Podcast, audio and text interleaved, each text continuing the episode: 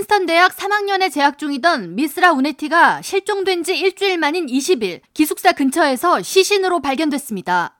사망 학생은 지난 14일 오전 3시경 학교 기숙사인 스컬리홀에 들어가는 모습을 마지막으로 보인 뒤 종적을 감췄으며 가족들은 이후 주말 동안 미스라와 연락이 닿지 않았습니다. 평소와 다르게 장시간 연락이 되지 않는데 이상함을 느낀 가족들은 실종된 지 이틀 만인 지난 16일 실종 신고를 했고 대학 측은 기숙사 학생들을 대상으로 경보 메시지를 띄우고 우네티를 본 학생이 있는지를 수소문하기 시작했습니다.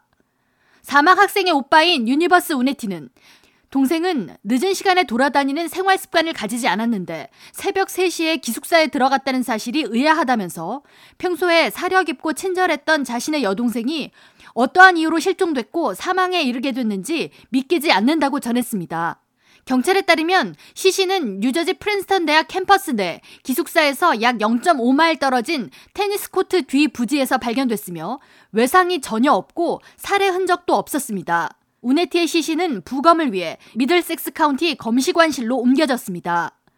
미스라 우네티는 올해 20살로 사회학 학위 취득을 준비하면서 컴퓨터 응용 프로그램 자격증도 취득하는가 하면 지난 2년 동안 맥켄지와 미국 내 은행들에서 인턴십을 수행하는 등 성실히 학교 생활을 수행해 온 것으로 전해지고 있습니다.